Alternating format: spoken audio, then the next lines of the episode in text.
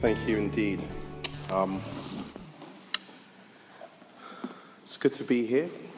It's good to share the word with you. I just want to commend Maria for the awesome way that she's involving lots of different people in our worship service. It's really refreshing.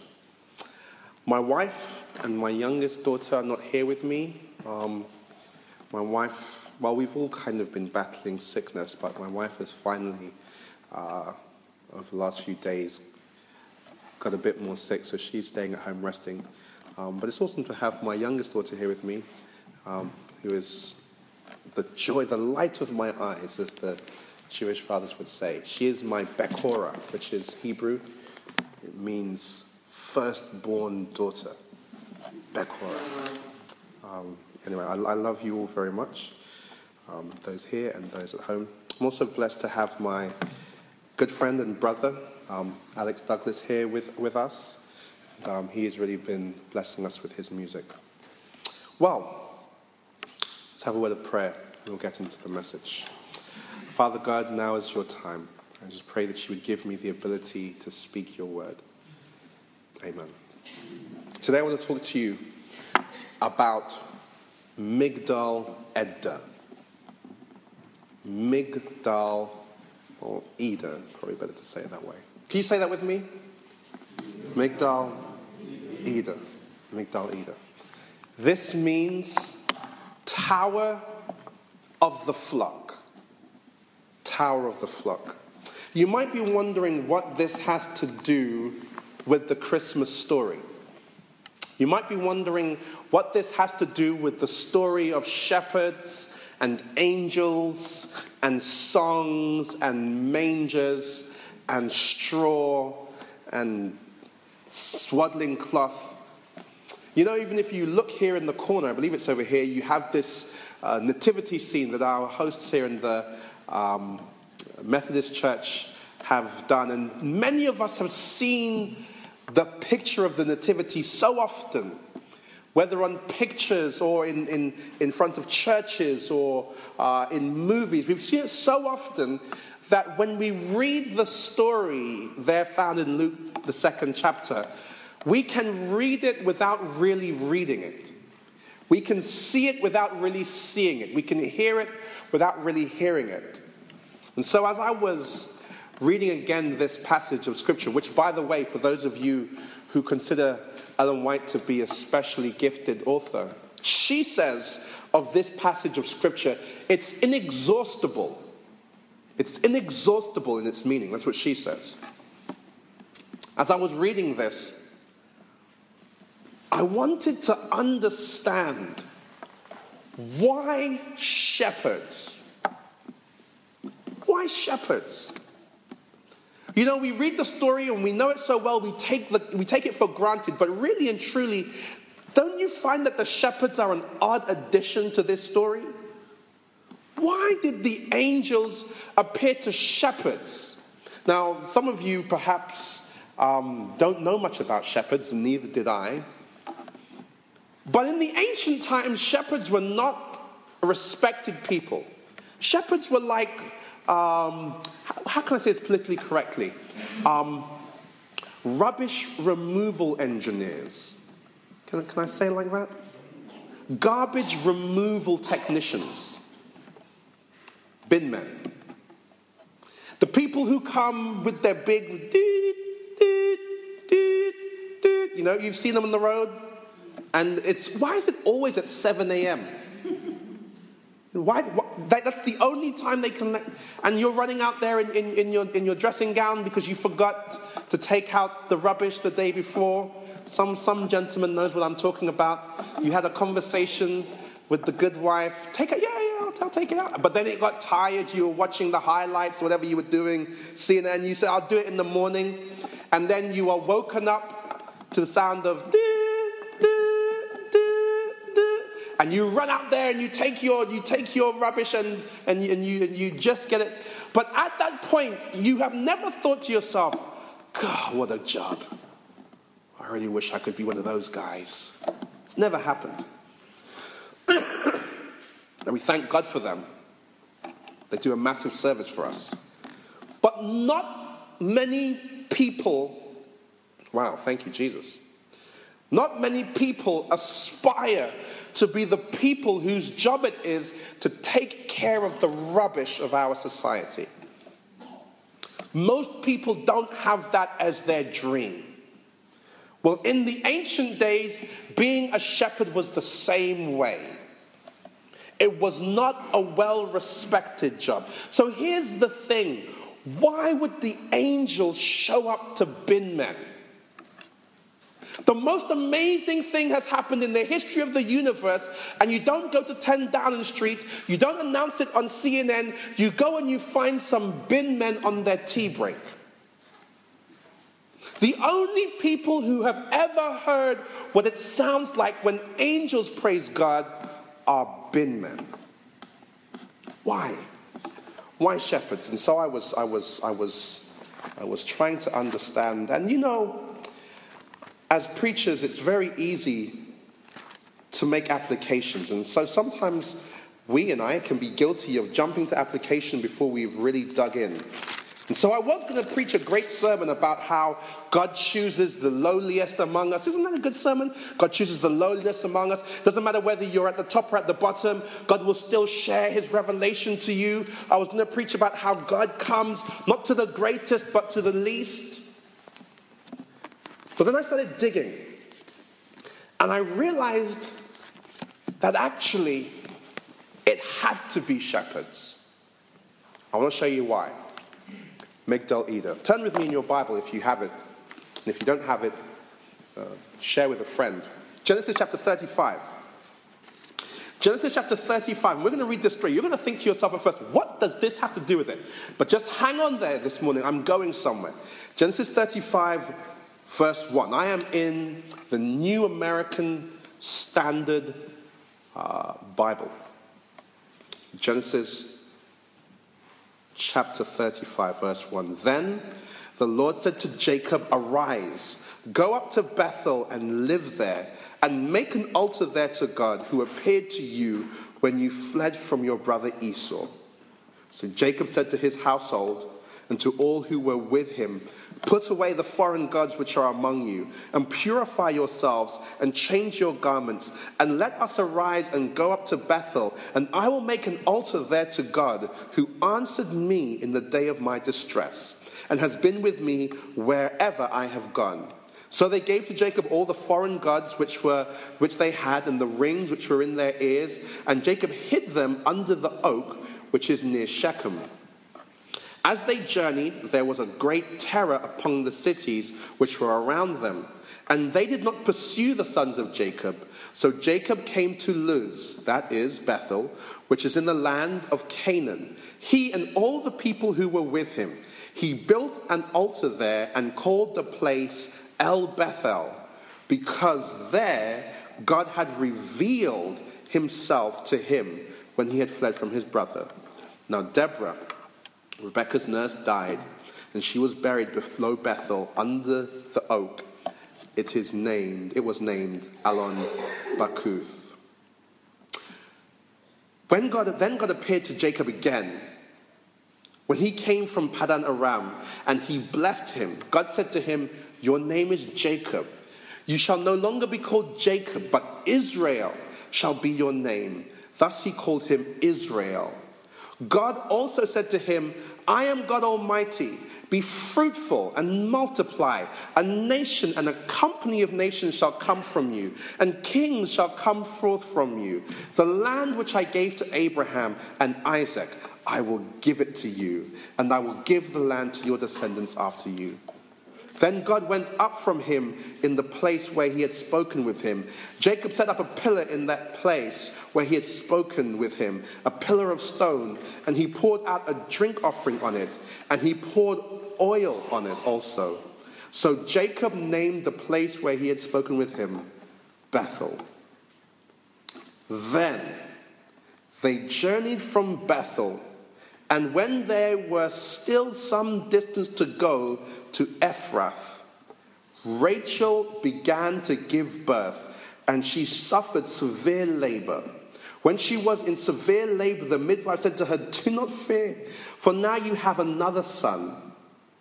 It came about As her soul was departing, for she died, that she named him Benoni. But his father called him Benjamin. So Rachel died and was buried on the way to Ephrath, that is Bethlehem. Jacob set up a pillar over her grave. That is the pillar of Rachel's grave to this day. Then Israel journeyed on and pitched his tent beyond the tower of Eder.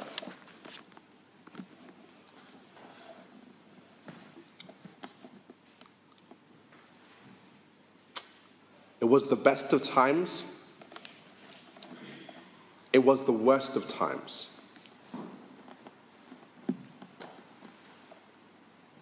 Jacob spoke to God face to face. God said to Jacob, I'm going to bless you. I'm going to give you the inheritance of your father Abraham. You're going to be fruitful. You are going to multiply. There are going to be nations and kings coming out of you. And Jacob was so blown away by God's revelation that he set up a pillar and he called the place where he was Bethel. And you can imagine how happy and excited he must have been, and his family with him must have been. And most of all, his wife, his favorite wife, by the way, Rachel, was pregnant, heavily pregnant. And they just received a prophecy from God that there were going to be kings and nations coming out of him. And so I can imagine him looking at Rachel now and smiling at her, that knowing smile, saying, Yes, honey in your womb right now is the answer to the promise of God. And they decide to travel from Bethel to Bethlehem. Jacob and his heavily pregnant wife, Rachel. But they don't make it to Bethlehem. On the way, on the road, Rachel starts to have contractions and they have to stop. And the Bible says that the labor is, is, is severe. And so she is pushing this baby into the world. But as she is giving life, she is losing it. Now, try to imagine this with me.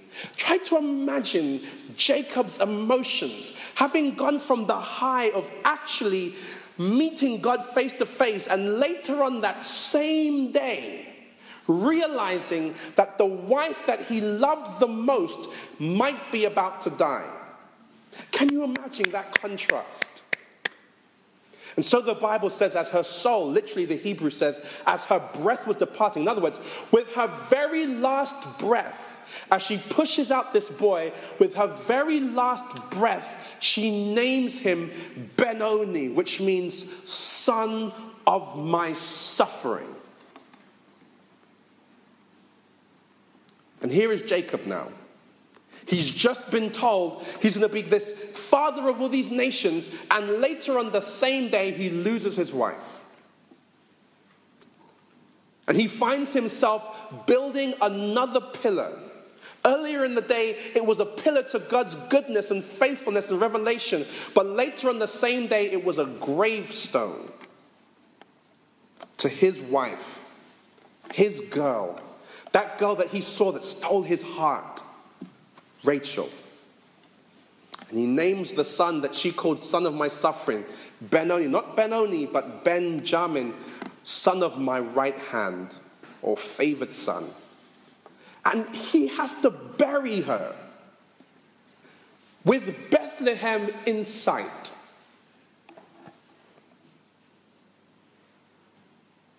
They build this stone and they call it Migdal Eder. Tower of the Flock. And forever and a day, that place, that area just outside Bethlehem became known as the place of the tower of the flock, the place where we remember the most bitter experience that ever happened in Jacob's life. Jacob, who, by the way, his name was changed to Israel. The most bitter experience in Israel's life. Migdal Eder, Tower of the Flock. And generations go by. The monument that was there stays there, and soon in this area, because it is very uh, lots of plains, lots of grass, the sons, the descendants of Jacob start to raise their sheep there. And soon they are grazing all around Bethlehem, all in this area of Ephrath, which is another name for Bethlehem. Ironically, it means fruitful. His wife died on the road to fruitful. I don't know if anyone's getting this. They started to graze their cattle around there, and soon this small pillar, which was a, a, um, a, memorial to the death of Rachel, they built it up until it became an actual watchtower. And they still kept the name Migdal Eder, Tower of the Flock, and they would use these towers as a place to survey across the whole area to see if there were any uh, wild animals or, or other tribes that would come to try to steal or attack the sheep tower of the flock, the tombstone of Rachel. And then time goes on and we remember the story.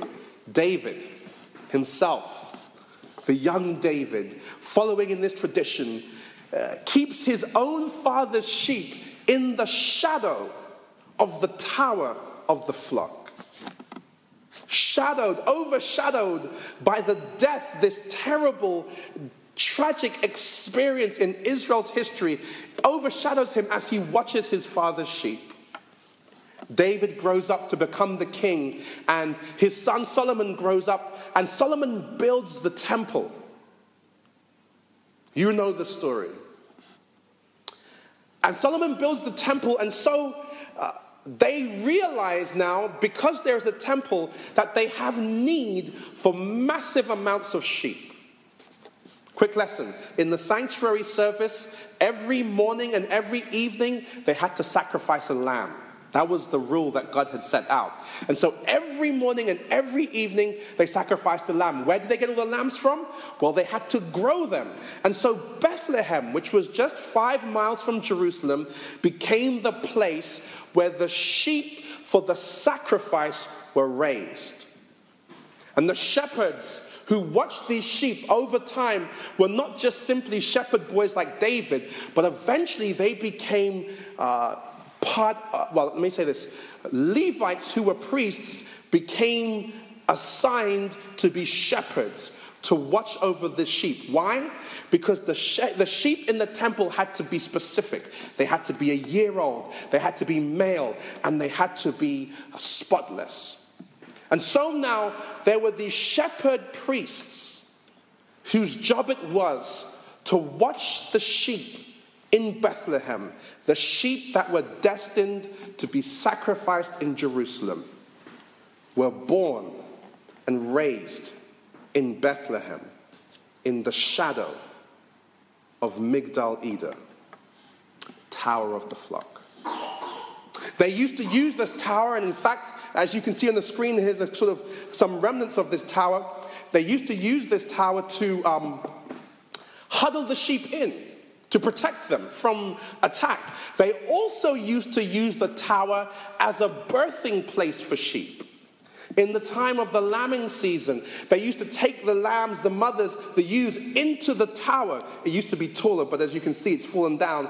They would take it into the lower section, and in a very special, ceremonial, pure way, they would have these lambs be born so that they could indeed be used as the sacrifice. And so by the time you get to Jesus' day, though the memory and the original meaning and the original significance of Bethlehem Ephrata was lost. Still, when people heard the word Bethlehem, they thought, ah, yes, sacrificial lamb. All the sheep in the temple came from Bethlehem. There is some strange prophecies. In the book of Micah, Micah chapter 4, verse 8, Micah says this, and you, O what? Tower of the flock, hill of the daughter of Zion, to you shall it come, the former dominion shall come, kingship for the daughter of Jerusalem. God, through Micah, prophesies to the tower of the flock that the dominion is going to come from you. Micah 5, verses 42 says, But you, O Bethlehem Ephratah, we're familiar with this verse, who are but little to be among the clans of Judah, from you shall come forth for me one who is to be ruler in Israel, whose coming forth is from old, from ancient days. Therefore, he shall give them up until the time when she who is in labor has given birth. Then the rest of his brothers shall mourn, sorry, shall return to the people of Israel, and he shall stand and shepherd his flock in the strength of the Lord, in the majesty of the name of the Lord his God, and they shall dwell secure, for now he shall be great to the ends of the earth. I don't know if you can catch the significance in these prophecies, but in speaking about Jesus, they keep mentioning the idea of uh, shepherding, sheep, Bethlehem, labor, the very elements of this most painful story. And so, as was read for us, one day, there are some shepherds. But these are not just shepherds, these are priest shepherds, these are shepherd priests. And they are out there watching their sheep. But these are not just any old sheep. These are sheep who are destined to be sacrificed for the sins of the people in Jerusalem.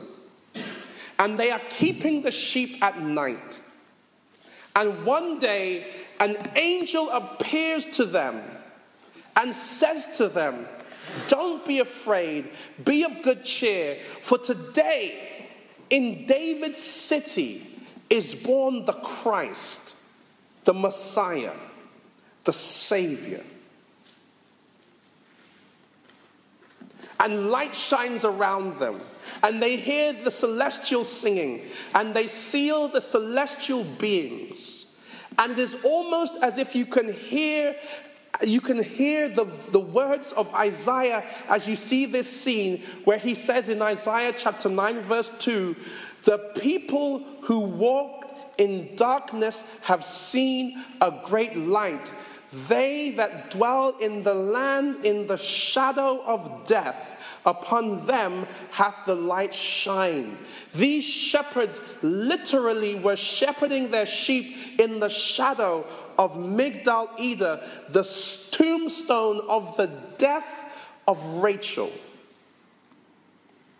On them, the light has shined. What am I trying to say today? Jesus is born in the place of Israel's pain. Jesus was born in the place of Israel's pain.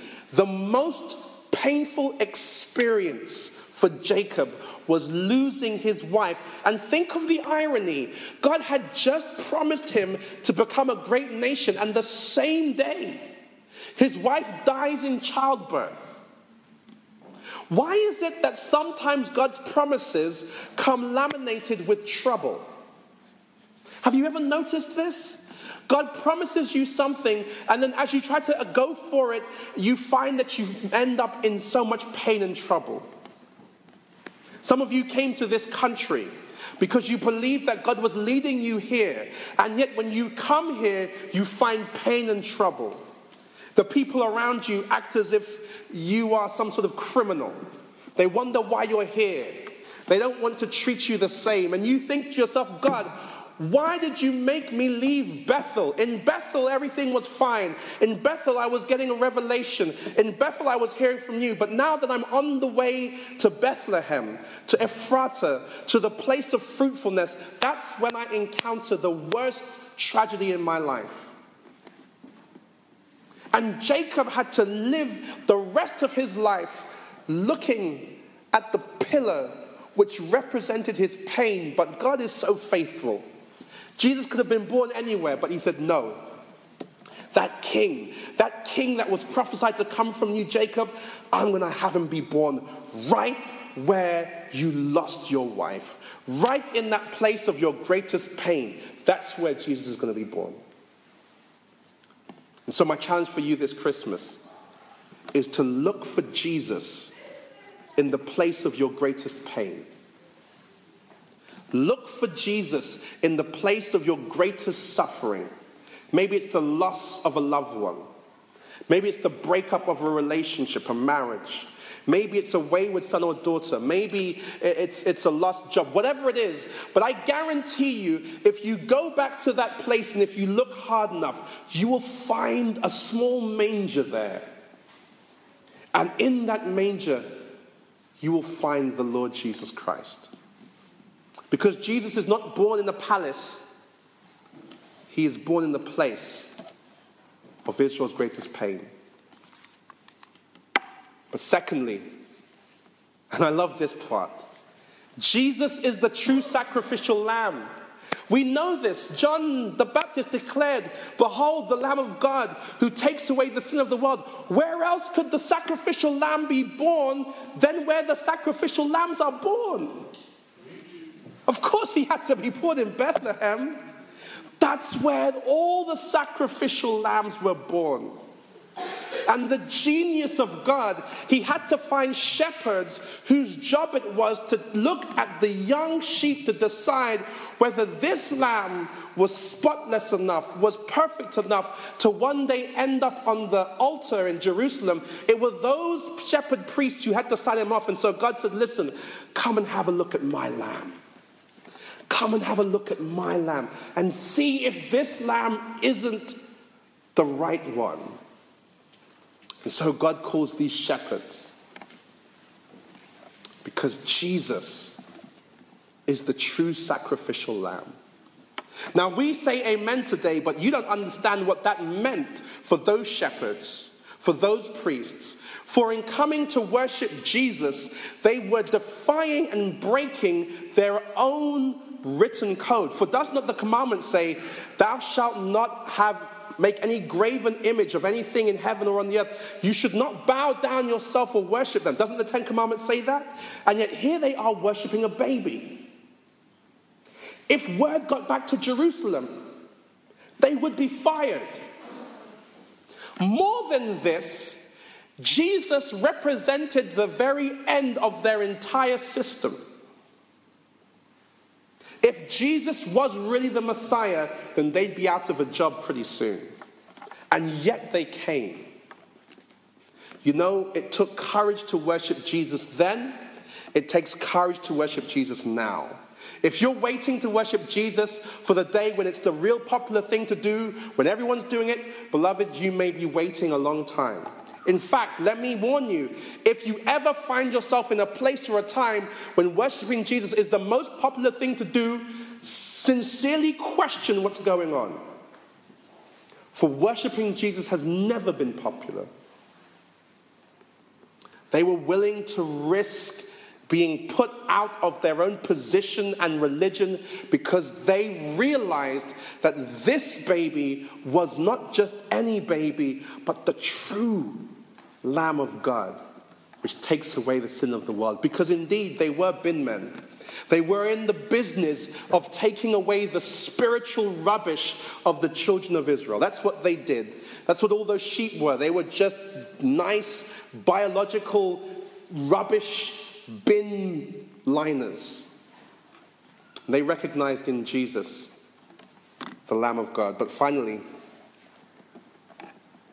Jesus had to be born in Bethlehem, and the shepherds had to come and meet him because Jesus is the true tower of the flock. Migdal Eder, the Tower of the Flock, was the place, it became the place of safety, of shelter, the place where the shepherds could climb up and could see all the surrounding fields and know exactly where danger was coming from. It was the place where they ran to for shelter when a wolf or a bear or whatever would come over the horizon. They would rush the sheep into the tower and they would close it. It was the place where the lambs were born. The tower of the flock. Jesus is the true tower of the tower of the flock. He is the place where we must go for shelter. See, the problem with many of us, and it becomes especially apparent at Christmas, is that we have no real tower in our lives. We have no place of safety. We have no place of hope. And so when things get bad, we run to a bottle, to a powder a herb that can be smoked, some music, someone who's allowing you to embrace them, though they're not your husband or wife. We run to all these other things to try to find safety and comfort, but they cannot sustain us. But Jesus is not just the lamb, he's also the tower of the flock. We can go to Jesus to find safety. When the enemy is chasing us, we can run in, the Bible says. The Lord is a strong tower. The righteous run in, and they are saved. Jesus allows us to see over our situation. Sometimes we have no idea where we are. Beloved, I challenge you climb up Jesus. If you get high enough in His love, you'll be able to see everything in perspective. Jesus is the tower of the flock, Jesus is the sacrificial lamb. Jesus is born in the place of our pain. And so these shepherds, well, these shepherds find this baby. And when they find him, they go and they tell everyone the good news. And they don't really understand.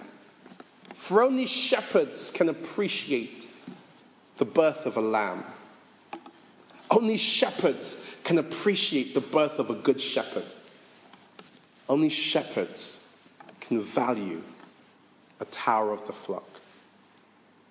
My question to us this morning is this Christmas season will we see Jesus for who he really is? Will we get past the tinsel and find the Christ? Will we make our way from hearing the beautiful rendition of the angels to actually worshiping the baby himself? Will we go to the place of our pain? As I close, some scholars and thinkers suggest that maybe Jesus was born in the Tower of the Flock itself. See, we are not sure, we are not told, but the Bible tells us that there was no room in Bethlehem itself. And Migdal Eder, the Tower of the Flock, is just a few short, scant distance from Bethlehem. After all, it was Rachel who couldn't quite make it to Bethlehem who died, who was the reason why they have this tower. Could it be? I don't know, but it seems like there's a beautiful poetry if it's true that when Joseph and Mary, his wife also heavily pregnant, when they tried to make it to Bethlehem, maybe they too couldn't find anywhere there. And as they went out into the surrounding area looking for a place to have this child, looking for some shelter, maybe they saw in the not too far distance this tower, the place where they would bring the sheep the place where they would birth the sheep, where it was warm, where there were mangers or troughs.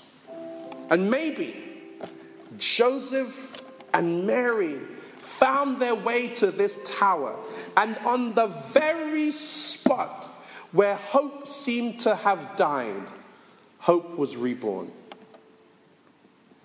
Isn't that just like God? Turning our tragedy into triumph, turning our tests into testimonies. Isn't that just like God? I want to give an opportunity for someone who wants to say this morning, God, I've lost some things this year. I've lost some people this year. Lost my hope. Lost my faith. I've lost a job. I've lost a loved one. I've lost a relationship. Oh, we come to church and act like we're married, but at home.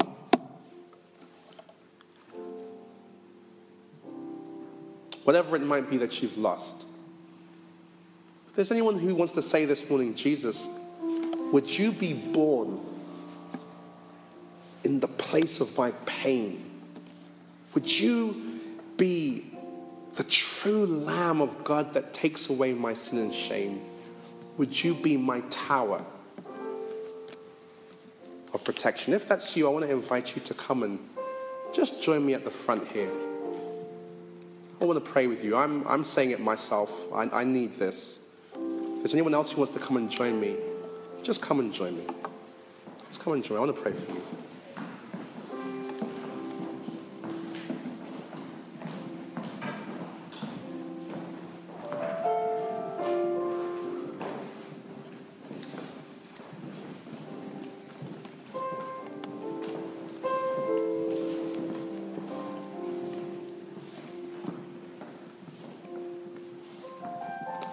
Take the hand of the person standing nearest to you.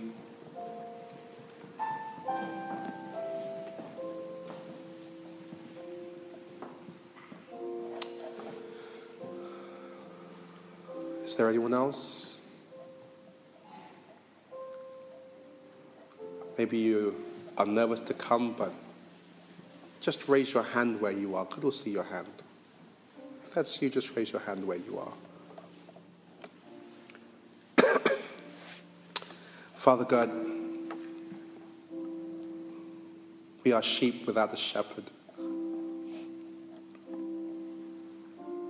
We are lost and afraid and cold in the night. We've lost so many things this year. They say, they sing,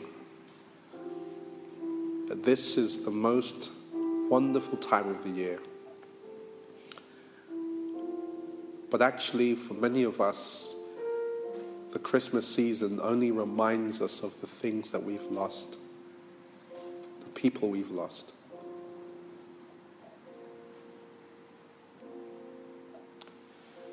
But we come here this morning, Lord, because we recognize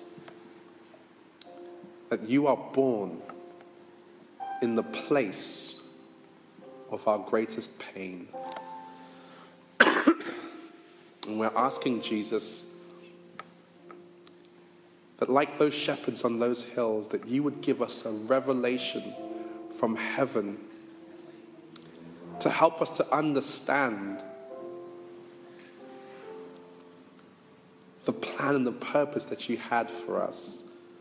Lord, we realize that sometimes, as with Jacob, your plan and your purpose for our lives can extend beyond our lives. Thousands of years after Jacob died, we understand why you allowed Rachel to die in that place. Well, I pray that you help us to see your purpose in our life, even in our pain, in our loss, in our suffering. And this Christmas season, Lord, as we celebrate the good things, May we also be able to rejoice knowing that even in the bad things, you're turning it around. You're turning our pain into praise, turning our tests into testimonies, our trials into triumphs. So, Lord, we don't need to be afraid. We don't need to be afraid of the dark. Lord, I want to pray for each and everyone who is standing here. You know their individual hearts, you know their individual needs. I just pray, Holy Spirit, that right now you would touch them, that you would enter them, that you would fill them, that you would comfort them, that you would assure them that your love for them has not changed just because their circumstances have. Lord, may we enter you, the strong tower of the flock. May you be a tower over us this year coming. May we be able to run into you for safety and climb you for perspective. May you protect us and overshadow us. May you be so prominent on the landscape of our life that our enemies think twice about attacking us when they see you. Lord, we pray for those who are not here, who needed to hear this message, that you would touch them. Well, I want to pray for any who may even be listening to this now in the future on the podcast, that you would touch them. And that you would bring us all one day to your heavenly pasture where the lion will lie down with the lamb, where we will finally be free and be safe. Keep us faithful to that day, we pray in Jesus' name.